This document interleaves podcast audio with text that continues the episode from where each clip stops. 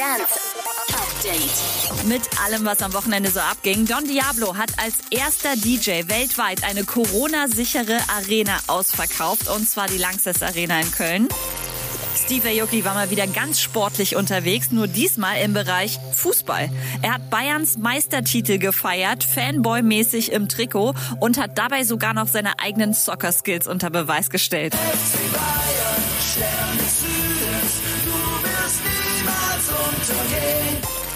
Und DJ Snake hat einen eigenen Insta-Filter, einen Trust-O-Meter, also ein Barometer, was deine Vertrauenswürdigkeit testet. Halt passend zu seinem neuen Track Trust Nobody. Bei ihm selber kam übrigens raus, dass man ihm nur zu 23 Prozent trauen darf.